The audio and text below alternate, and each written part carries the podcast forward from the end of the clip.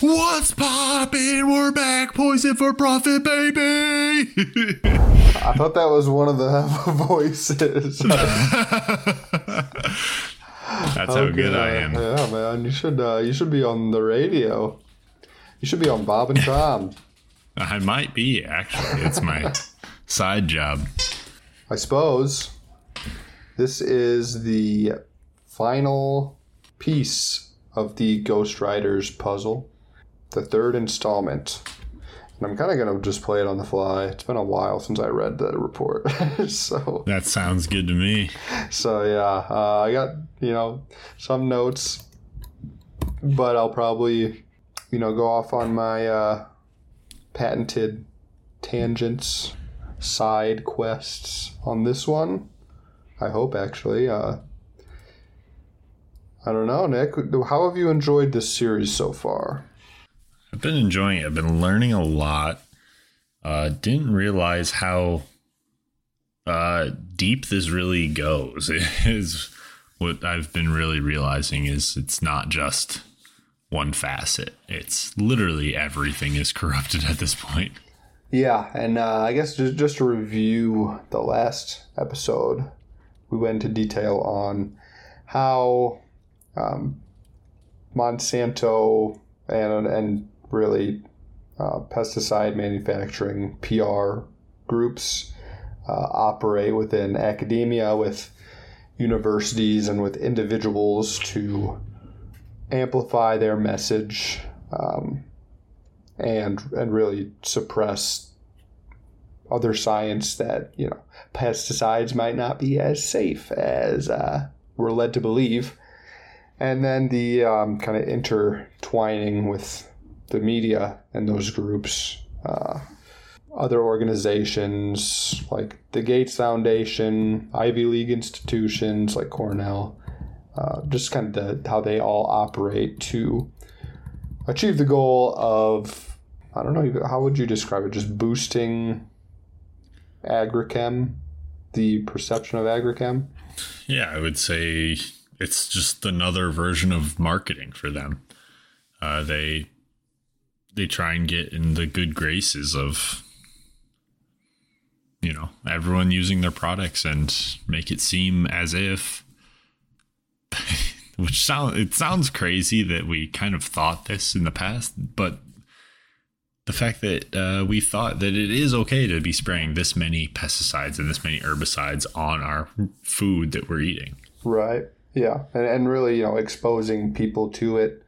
Um, residentially uh, in you know it's like schools they spray it a lot um, yeah i mean just just basically everything we do where we want to control vegetation it has come down to these chemicals that have been presented as the safest chemicals in the world right um, and you showed me the, the the video of Neil deGrasse Tyson going on some podcast saying like he's kind of he's kind of shitting on the uh, who was it Ben and Jerry's ice cream kind of getting some backlash for for testing uh, their ice cream testing positive for glyphosate or traces yeah. of glyphosate.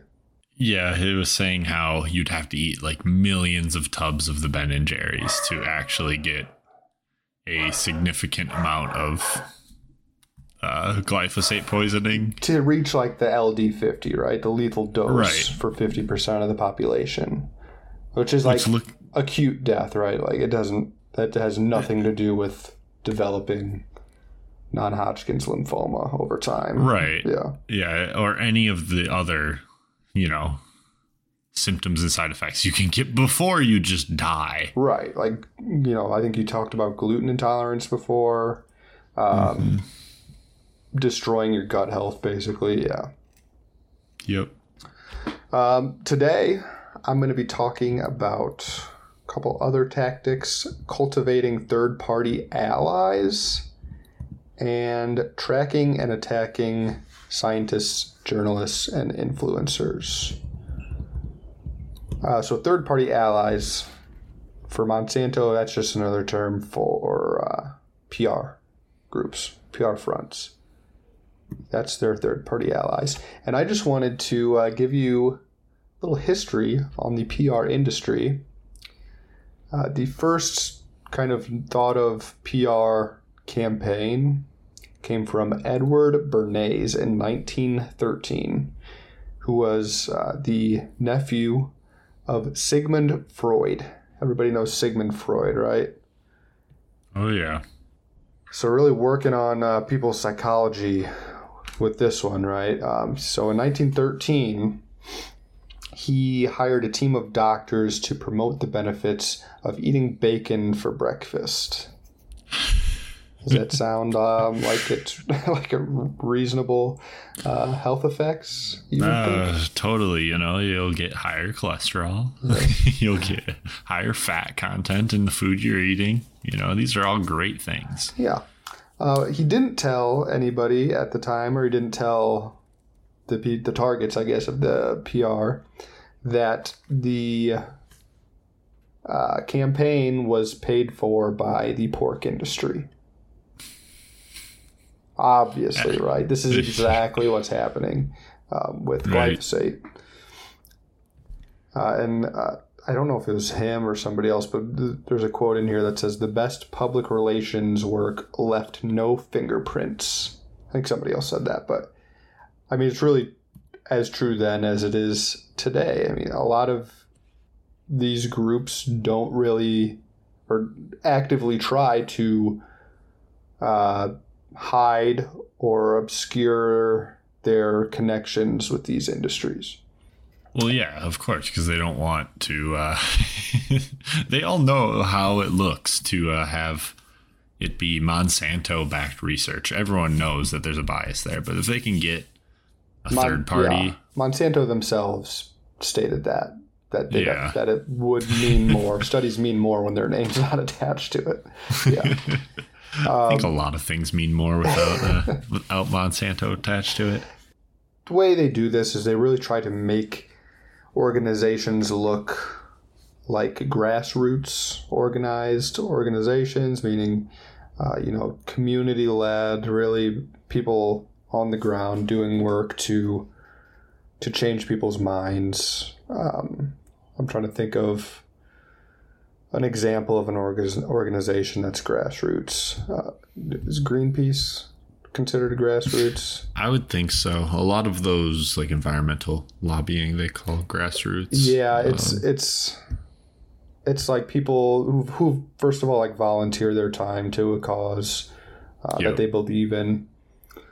Uh, so an example we have here is Freedom to Farm, which is presented as an effort led by farmers who really who really talk about the idea of restricting the use of glyphosate as a threat to farming and really the, the, the farming lifestyle itself.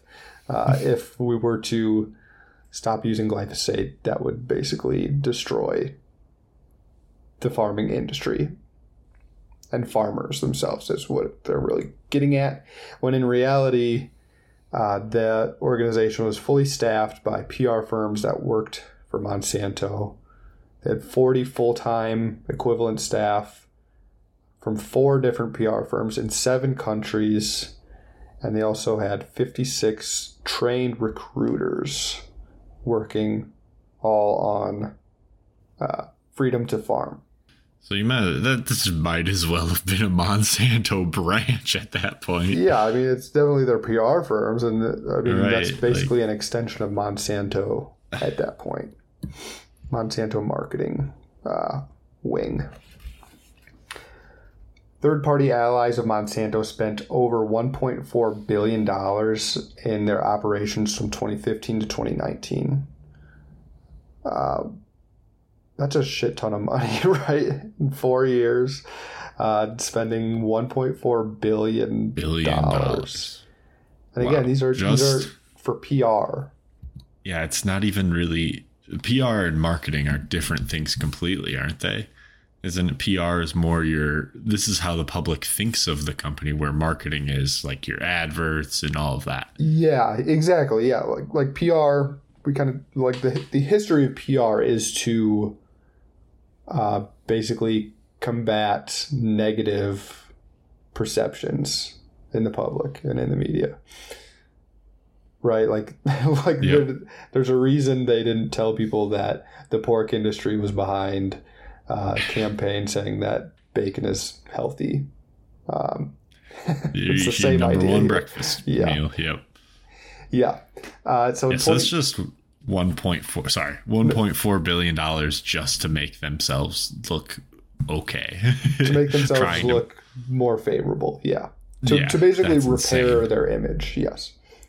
absolutely insane Uh, in 2015, Monsanto developed a preparedness and engagement plan as these these sentiments of uh, anti-glyphosate grew throughout the world, and a Monsanto memo named four tiers of industry partners that they would use to disseminate their company's messaging.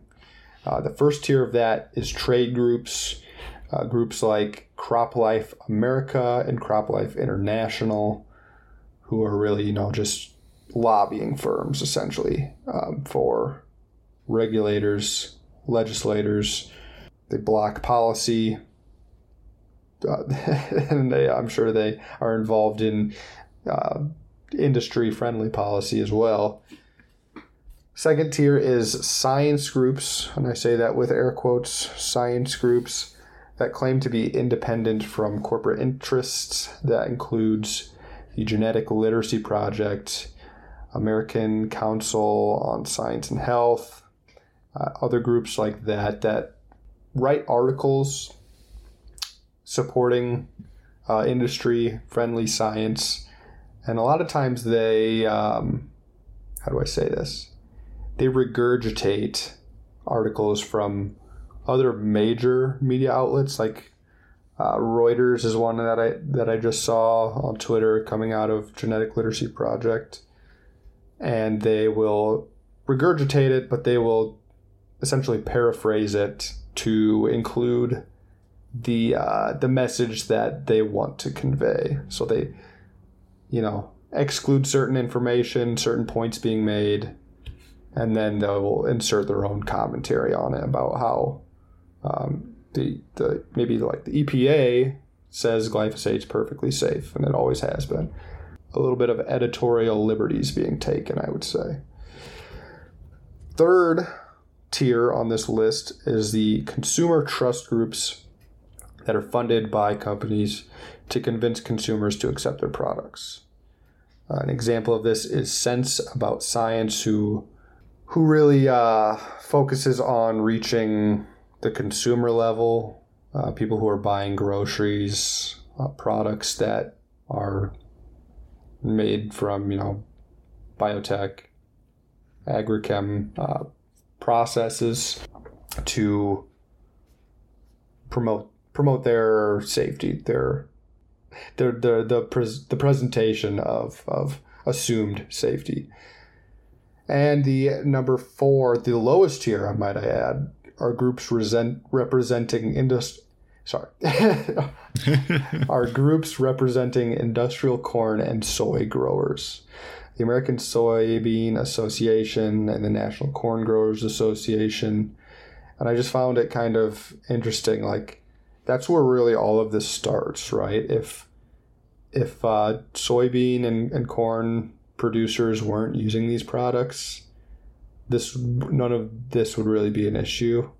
But they they end up on the bottom tier of this list, which uh, I just found funny. It's like yeah it's like that's your bread and butter that's that's know, like they- what's holding the entire board, thing yeah. up, right? Yeah. the whole thing sinks without them Which I mean is probably the easiest, right? It's much easier for farmers to grow these things.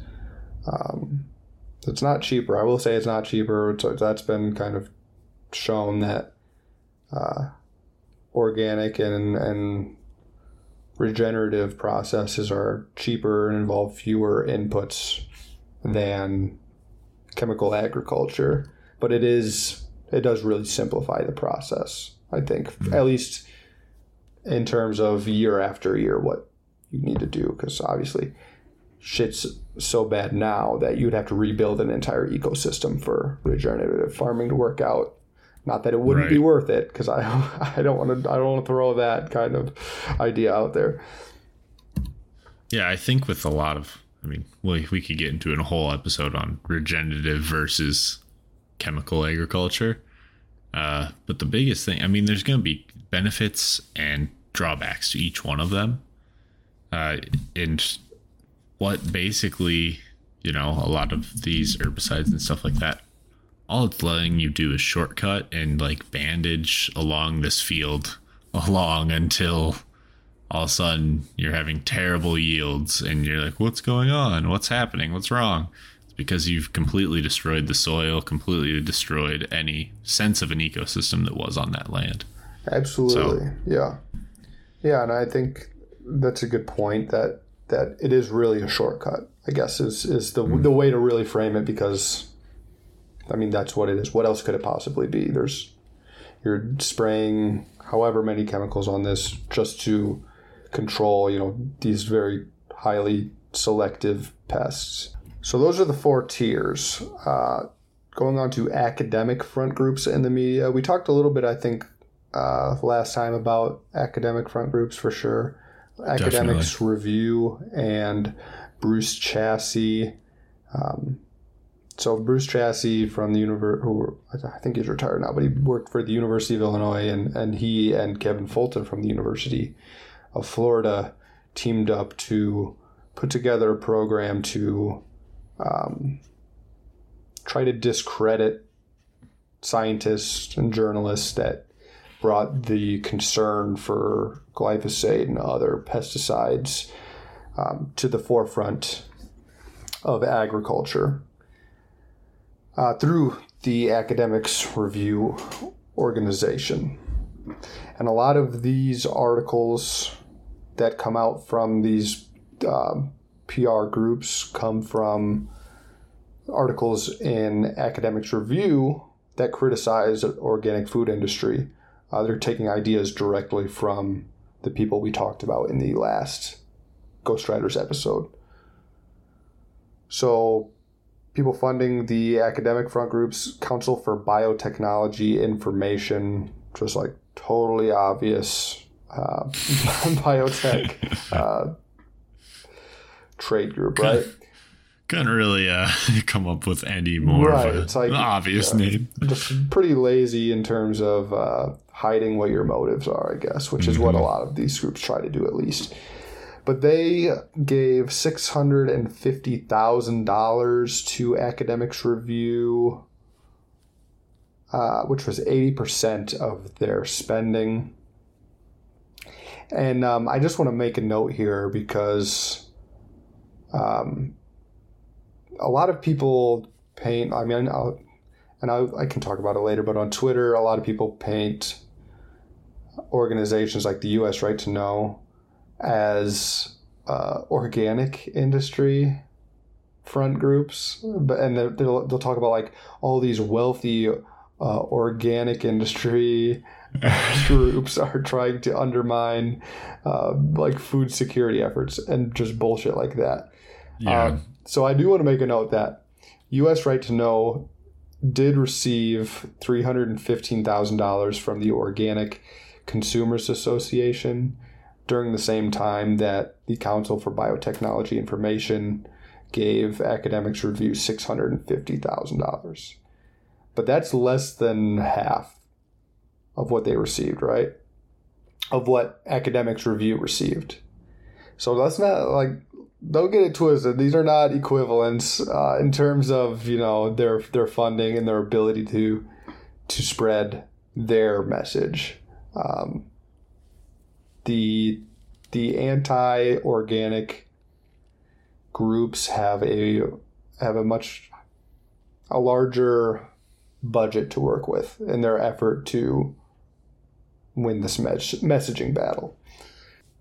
Organ- I feel like that they're using the term organic because I think a lot of people will think of organic as a like instantly expensive word. You know, you think, oh, it's organic. They think, oh, that's really expensive. And I mean, maybe some people's mind goes to, oh, uh, you know, the carrots clearly at the store more expensive if you buy organic carrots, and then they think about uh, farming organic. They have heard it is more expensive to do it organically, uh, which not really true. But Yeah. Yeah, yeah. uh, I think it's a good way to make, like you were saying with U.S. Right to Know, it's almost like discredit them. I think because I feel like organic has become almost this dirty word, which it really isn't. Yeah, absolutely. And I guess I, I'll talk about it now. I got into a back and forth with uh, the, the the Twitter account for Science 2.0, which is a group that's mentioned in this paper.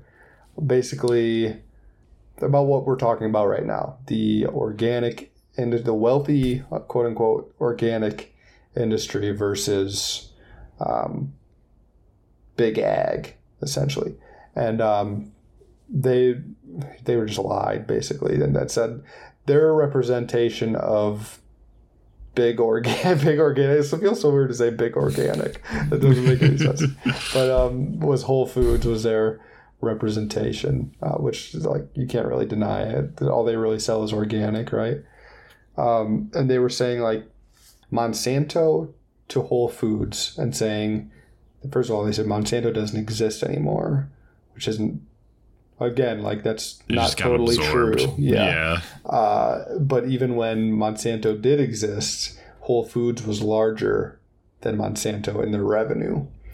Um, and then I told them basically, how about we compare what's going on now and compare Bayer and Syngenta to Whole Foods? and they went off on some bullshit about how uh, Bayer's a conglomerate, so you can't really compare it, and, and Syngenta is still smaller than Whole Foods. This is the most easily verifiable like information. You know, Right. like just like I just went straight to Google, and it, it, it was I looked up the revenues, the 2021 revenues for all for all three companies. But I did Bayer Crop Sciences, right? Because they said it's a conglomerate, you can't really compare it. Well, if you do crop sciences, you can because that's, That's exactly the- what we're talking about. right. Um, and then uh, you know Syngenta, um, Whole Foods revenue was 16 billion in 2021.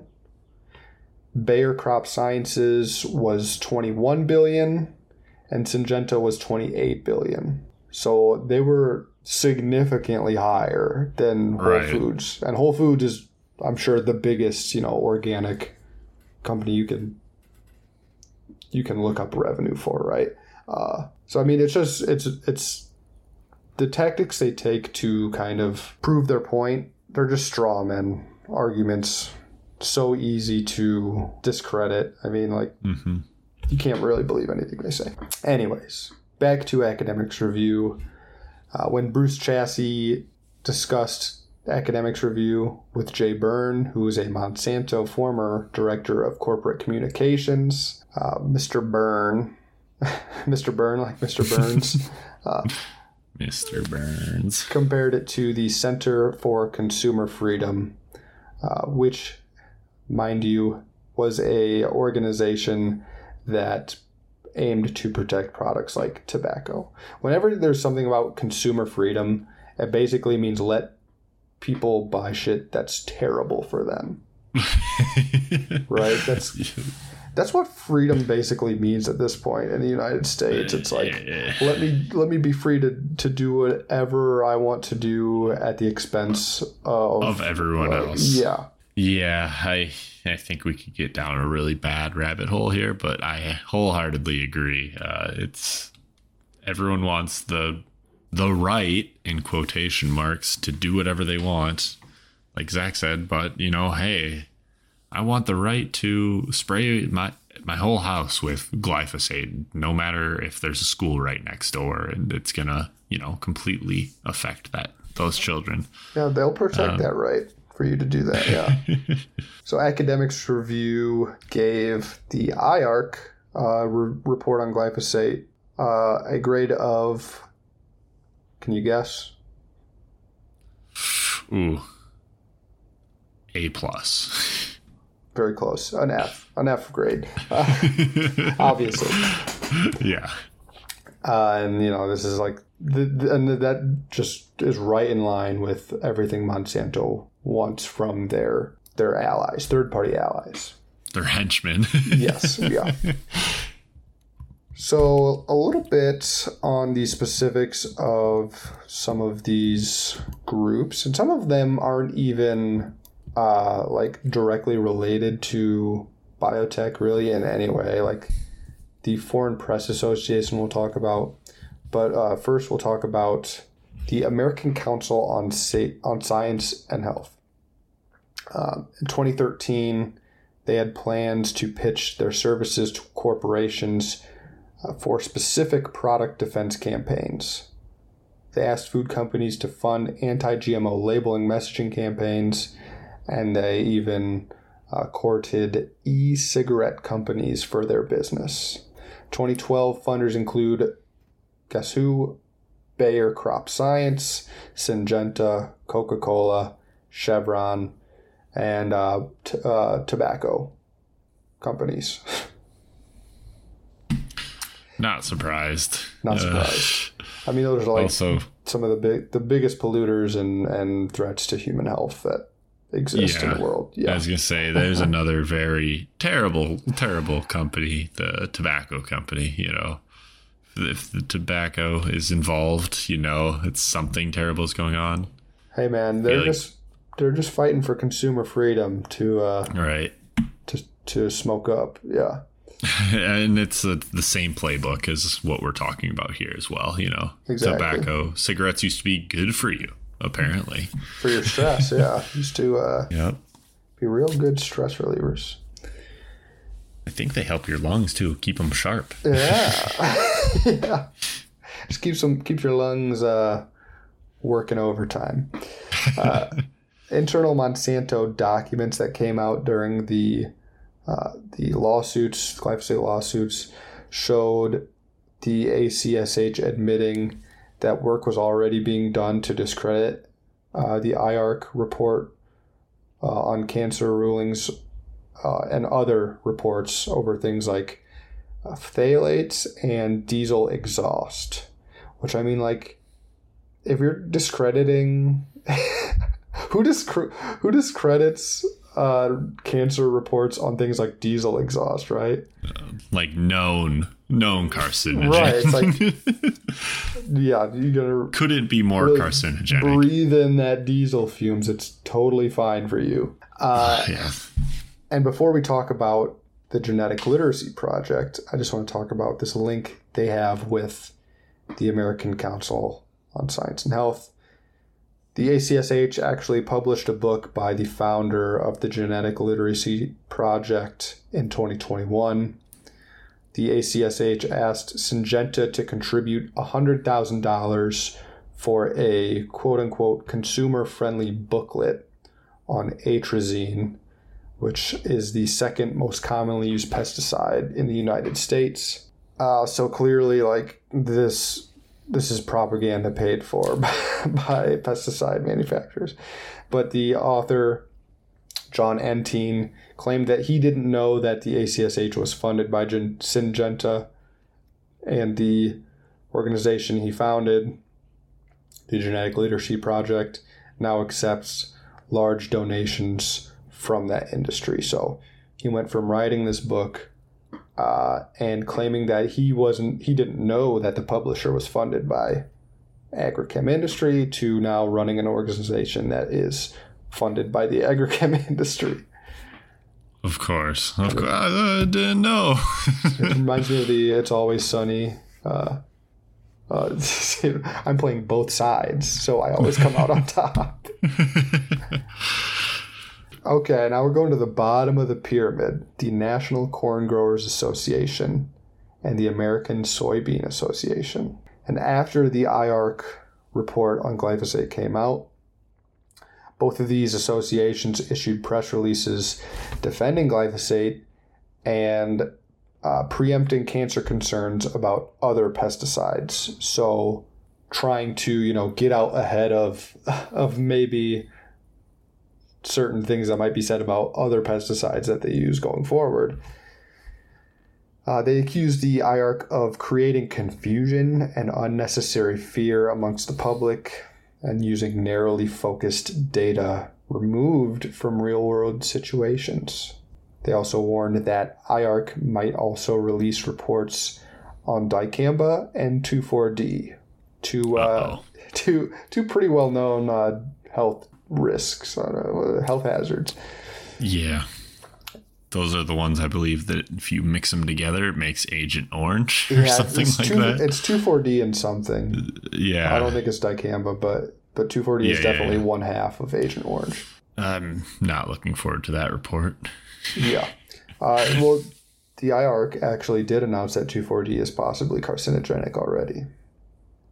Do- Side note, I'm I'm effed. Yeah, anybody who didn't know, Nick did uh, did apply 2,4-D in his Copious amounts. cop- copious amounts. Was it so? Was it like daily for over a period of time, or Uh, for sure. So, I mean, this is way off topic, but uh, it's not? I mean, like this is totally yeah, yeah, related. yeah. Uh, but basically, what you gotta do is target the the noxious weed when they're either at their very first growth cycle, so in the spring, or in the fall when they're taking their nutrients down to their roots. Uh, you don't want to do in the summer when they're you know way like a mature plant. It's pointless to spray a mature plant. So I'd like all spring and summer just be spraying and even uh, spring, summer, and fall because there are certain plants that you can spray in the summer and it's effective. So I literally, for my job, would go and I was the noxious weed specialist, so I would just spray Yeah. it literally every day. Did we talk about on one of these episodes? Did we talk about deposition that I was telling you about, or was that after No. we were recording? That was that was post recording show. Okay. The, the post show, you know, maybe we'll start recording those and uh secret release. But anyways, uh, deposition of a Monsanto executive basically exposed them for not putting the same uh, safety recommendations on their product labeling as they have on their safety data sheets for uh, their workers, basically, who handle these materials. So once it goes to the store, you're not seeing the same requirements for uh, protective equipment, things like that, um, that you would see if you were working in their factory. yeah, I watched that video and it's just insane. To Like he couldn't answer anything. He No. He had no answers, and I felt like he was trying to say nothing with saying a lot of words. So he would like skate by as like, this is so bad. he didn't even know like the process that goes into labeling. Or he's lying. I don't know. You know, like, I think he's probably feeling the hot water pretty badly. I, I guess we'll get into this quick. If most pesticides and herbicides on the the label that is on the box that you know you go get to the at the store, it just says the required PPE is long sleeves and pants. No mention of gloves, goggles, even shoes, which should be pretty obvious, but mm-hmm. You know, people don't listen, you know, or they're going to be like, oh, that's all the requirements. This must not be that bad of stuff. Exactly, and I think that's the idea, right? Is that they're Right. that they're trying to uh, promote, and um, all the all the PPE that Nick just described are all on the SDS for people handling this material in the factories. But he even went on to say, like, the idea is that they purposely included people in shorts spraying uh, Roundup, right? So that like people would think it must be so safe, like you can let it get on your skin, on your legs, whatever. Um, even though that's not what's even in the label. On the label, it says long pants on the label. They don't even do that on the commercials. So Yeah, it's just scary, really. the amount of, uh, I don't even know, misinformation that they're able to put onto these labels. Uh, because, like, when I went there's a whole licensing process to become a pesticide applicator where I did it, which was Colorado. Uh, and what you learn very quickly in that is that the label is the law. So you're supposed to follow that label to a T if you're applicating. Uh, and if you're not even putting everything in that label, I mean, that was the first thing I did. If I went and bought a pesticide, I read that label, I knew that label. Um, and then, because, well, multiple reasons protect myself, but also I had the license as a qualified supervisor, so I could spray with other people. So if I was spraying with other people, I needed to know that label. So then that way I could keep them safe as well. Uh, and it just makes me sick to my stomach that some of this information has been purposely left off. Yeah, I can imagine like people in positions like yours where you're supervising, it almost makes you probably feel like uh, liable. yeah, exactly. like you didn't you didn't you didn't do enough to protect people that you were supervising, which mm. it absolutely is not on you know people in positions like yours if the label is the law. Like you're doing everything that right. you think you're supposed to be doing. Thank you for that, Nick. Thank you for uh, Not telling us about that. Yeah, just uh, this might be my last podcast after those reports come out. I think you're good, man. I think uh, you detoxed, right? you detoxed it all out. All I do is drink orange juice now. Oh no, not simply orange, is it? simply, it is oh. only simply oh, orange. Oh, yeah, you are fucked. Oh, oh no. Uh, okay. so, Foreign Press Association. When you think of the Foreign Press Association, does anything like uh, come to mind? I think like, in my opinion, I'm know. like that. You know, probably represents some pretty good journalists across the world, right? Yeah, I'm not gonna lie. I that's what I instantly had thought, and I was like, I know Zach's trying to trip me up. this has got to be if you know. Well, they might. Let me just say they might, but probably not usually related to biotechnology. uh, there was a sponsorship agreement between the Foreign Press Association and Bayer that guaranteed that the awardees for the Foreign Press Awards would not contradict Bayer's strategic communications plans and initiatives, and that Bayer would be made aware of who the honor the award honorees were in advance. Uh, so so um, basically that just leads to you know Bayer picking and choosing what they want. yeah, at, at, the very least, uh, subverting or suppressing uh, journalists that do good work on things like biotechnology um, and the effects of biotechnology and, and chemicals and pharmaceuticals for that matter. I mean, it is Bayer. Right. Uh, so, related to Foreign Press Association, The Guardian, who we use a lot of their articles regarding climate change and, and pollution on this show. Ran an op ed criticizing the U.S. Right to Know investigation as science denialism.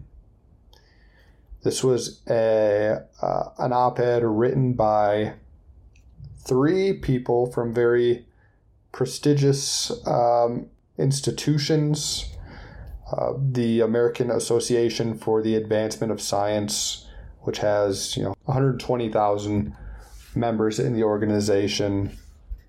Um, so three people: Nina Fedoroff, Peter Raven, and Philip Sharp.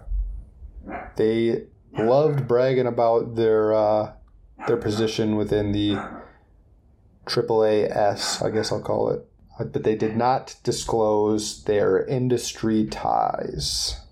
Nina Fedoroff was the senior science advisor for a lobbying firm that represented Syngenta and pesticide industry trade groups. Peter Raven was the director emeritus of the Missouri Botanical Garden, which is funded by Monsanto and Philip Sharp was the founder of two multi billion dollar biotech companies. And these three teamed up to write an article shitting on the US right to know, essentially. You know, none of those things were important. You know, they don't need to disclose that. Yeah, yeah That's unrelated. Yeah, Jesus. Of course, it's such a op ed on the U.S. right to know. They all probably hate them.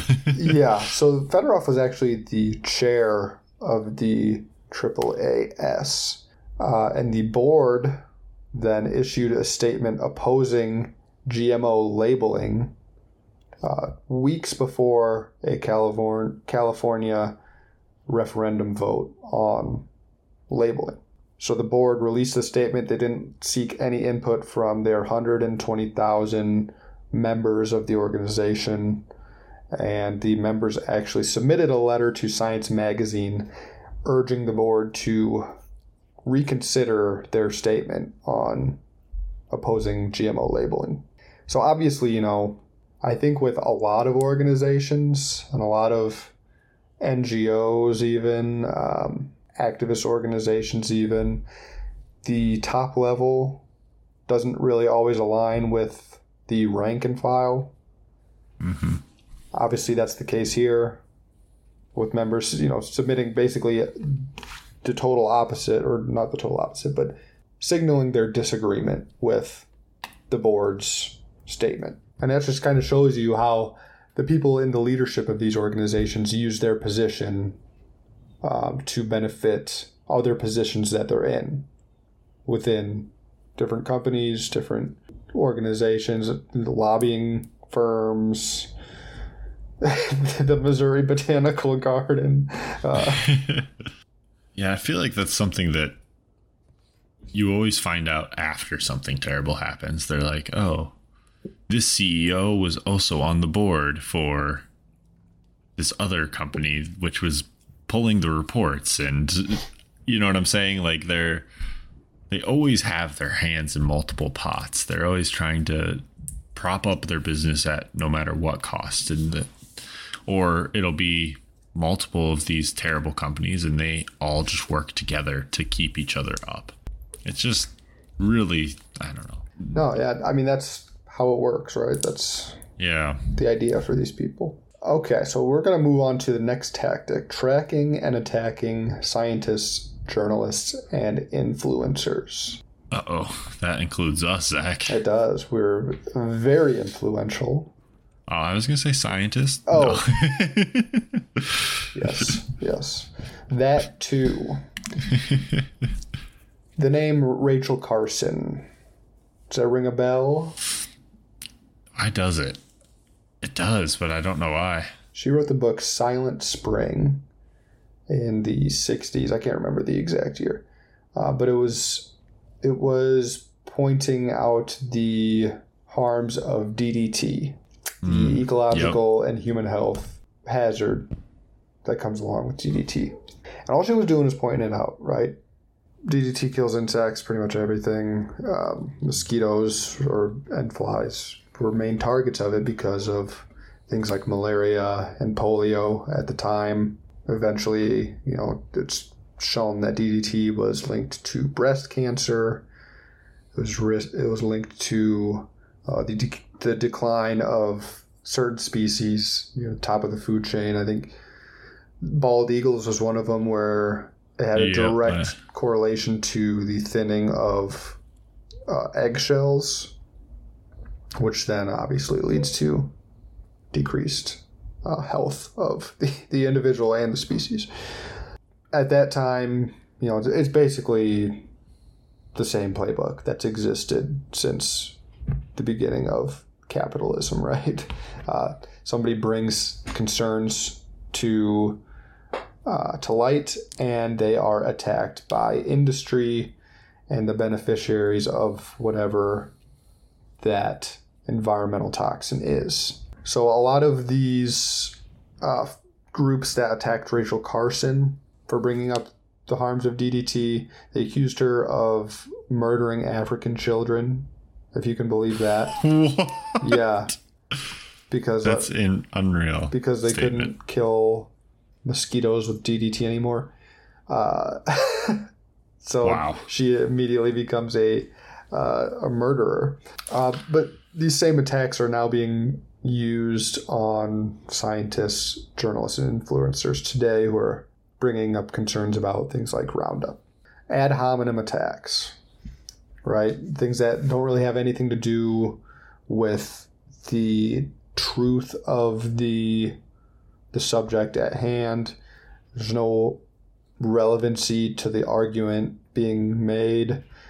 Um, and that is what Monsanto tried to do with the the IARC, the entire group, really, the International Agency for Research in Cancer, after their glyphosate report came out. Um, they they accused them of corruption. They accused them of being frauds, basically, and uh, that tactic of really attacking the character of these individual scientists and of the groups themselves really carries over since you know for for decades and generations. And one of the the groups they use to do these attacks is the genetic literacy project who is probably one of the the favorites of the biotech and and uh, chemical industry groups just based on just the sheer volume of stuff they put out and how much it's shared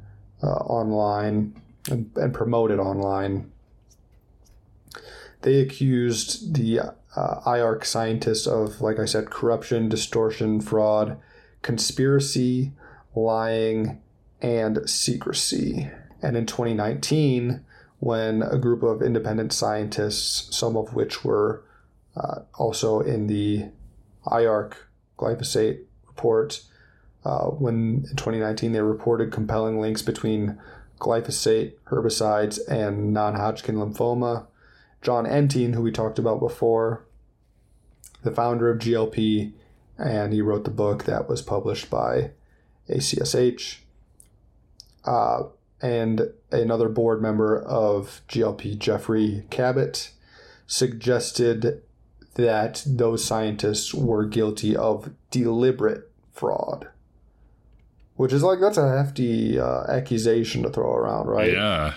Nothing, of course, you know, indicates that, that, yeah, that that's true. Yeah. But it just shows like the the lengths they will go to and the severity of the accusations that they'll throw around to destroy reputations of people who are doing research and, and making making determinations or declarations on the actual safety of these chemicals. Yeah, and I think the really damaging part about a lot of that is unfortunately a lot of these organizations that are doing good research or something like that, uh, they don't have the name that a company like Monsanto or Bayer does. Uh, so if Bayer comes out and says, "Oh, this report is phony," fortunately, a lot of people are going to believe that over the report. Yeah, I mean, especially just- if it's promoted the way it gets promoted on Right. Google, top of Google searches. they have the money to do that. They have the money to really prop up their opinion, you know, and they can say, hey, look, this paper is false. This paper is completely a lie. It was done by terrible scientists. The data doesn't make sense. All the, the- whatever they want to say. Yeah. Uh, whereas the people making the paper p- probably barely got the funding to even do the research. Right. Yeah. Or like you know, they're it, it's that's a UN program. IARC is is the United Nations um, trying to make a determination on these substances. Um, and a lot of people associated with the GLP, on Twitter at least, really like to kind of paint uh, you know, organic proponents of organic farming and regenerative farming, people against biotech in agriculture, uh, they like to paint them as the equivalent of uh, climate change deniers, anti-science, um, you know, things on par with with kind of the re- rejection of things that are actually wrong with the world the GLP, would it surprise you to know that five of the genetic literacy project's think tank funders have a history of climate change denial? No, No. it doesn't it surprise me. didn't surprise me either. Even though they got all these people going online talking about how, uh, you know, great biotech is for uh, battling climate change and and uh, you know trashing people who don't want GMOs, don't want Roundup sprayed everywhere, uh, trashing them as climate deniers. They are funded by groups that basically do the opposite. The uh, Koch family, everybody loves the Koch family, right? Oh, Are yeah. one of those funders, think tank funders. They're this ultra free market, libertarian, conservative ideological groups based on um, keeping these these chemicals that companies profit from unregulated. That's the entire idea is keeping it unregulated. And you know they'll go to these these hypocritical lengths to to make that happen. As long as you know the government isn't stepping in and making it uh, harder or or or making it illegal to use these substances, um, they will say or do anything to keep that from happening. That's just such a bad idea. Yeah. like so unreal. Like, sorry. No, I mean, like- I just feel like what? Like, we need some regulations. Like, yeah, we yeah, it's like it's just totally and it's not I wouldn't call it anti-government, right? Cuz they they they want basically control over what the government does. So it's not like they're anarchists or anything, right? They are they're Right. libertarians. They want this is basically the ideology is to protect property over people's health, people's freedom to a, a healthy environment. It's all in the name of protecting property and um, profit makers, I guess, right? That's the that, so so. I guess the of this entire thing, right? The it really boils down to protection of products and property of these companies, their ability to profit off of these innovation, these quote unquote innovations, and these chemicals that serve a purpose, but is that purpose worth the trade off of destroying ecological and human health? right. And I'd say almost 100% of the time, no, it's not worth it. Right, and they'll be Uh, they'll be willing to. Sorry, I'll just last thought is they'll be willing to like go to these these totally like disgusting and, and hypocritical lengths to protect that. Well, I just I just wanted to share. Um, I don't know if this is cringe or not, but I'm gonna pull up our no. uh, our Twitter, our Twitter, and the kind of the uh, back and forth I had with Science 2.0, and just it's just a kind of an example, I guess, of what we're talking about. So there was a post about there's a movie that just came out called Into the Weeds, um, based on Lee Johnson, the the man who won the first trial against Monsanto for glyphosate causing his non-Hodgkin lymphoma. And they there was you know a couple people on Twitter saying uh, that that this was basically funded secretly by anti-biotech um, people, and and it's hypocritical for them to fund it secretly because uh, people accuse the biotech industry of secretly funding their own PR uh, campaigns, right? Like we're talking about. So I said, uh, what's worse, secretly funding a movie about a working class man with non Hodgkin lymphoma, or secretly funding scientific fraud to protect the most widely used pesticide in the world? And uh, the Science 2.0 account says, kind of threw together a world, a word salad here. How to know there are no scientists are involved in the science is a vast corporate conspiracy movement. They toss around fraud as incorrectly as they do lymphoma. So immediately, just like a personal attack, right? This ad hominem Yep. that doesn't address anything that I really said. That you said, yeah. So we kind of get into it. I'll just skip ahead to the interesting parts. They said that I uh, I shill for or I promote corporations, organic corporations, while claiming science is a corporate conspiracy. I invited them to point out an example of me promoting a corporation, which they, of course, could not do. Uh, and they said, in human psychology, criminals think everyone is a criminal. So you're running around insisting all scientists are out to poison for profit. Means people instead think you're the shill. So I guess, yeah, people think I'm a shill for uh, the organic industry, I guess. Uh, they said, since you say you're just a useful idiot for wealthy organic trade groups, we believe you. And I just want to make this point very clear, right? We are not anti-science. Uh, Right. We there are certain scientists that we see and certain types i guess of science or certain certain applications of science i guess is a better way to put it that we see as problematic when um, they're dedicated to defending companies uh, that destroy the environment and human health right? They told me to ask my 30 followers for help um, understanding science and economic literacy. Ooh, and got you there, didn't they? Bro, they've got 4,600 followers and they can't get more than three engagements on any of their posts. Nobody gives a fuck about what they have to say. yeah. And that's kind of, I was like, they told me to re- use my real account. and I said, how about you use your real account? yeah, what Bro, a bad. It's Science 2.0. Is that your real name? Yeah. Yeah, probably.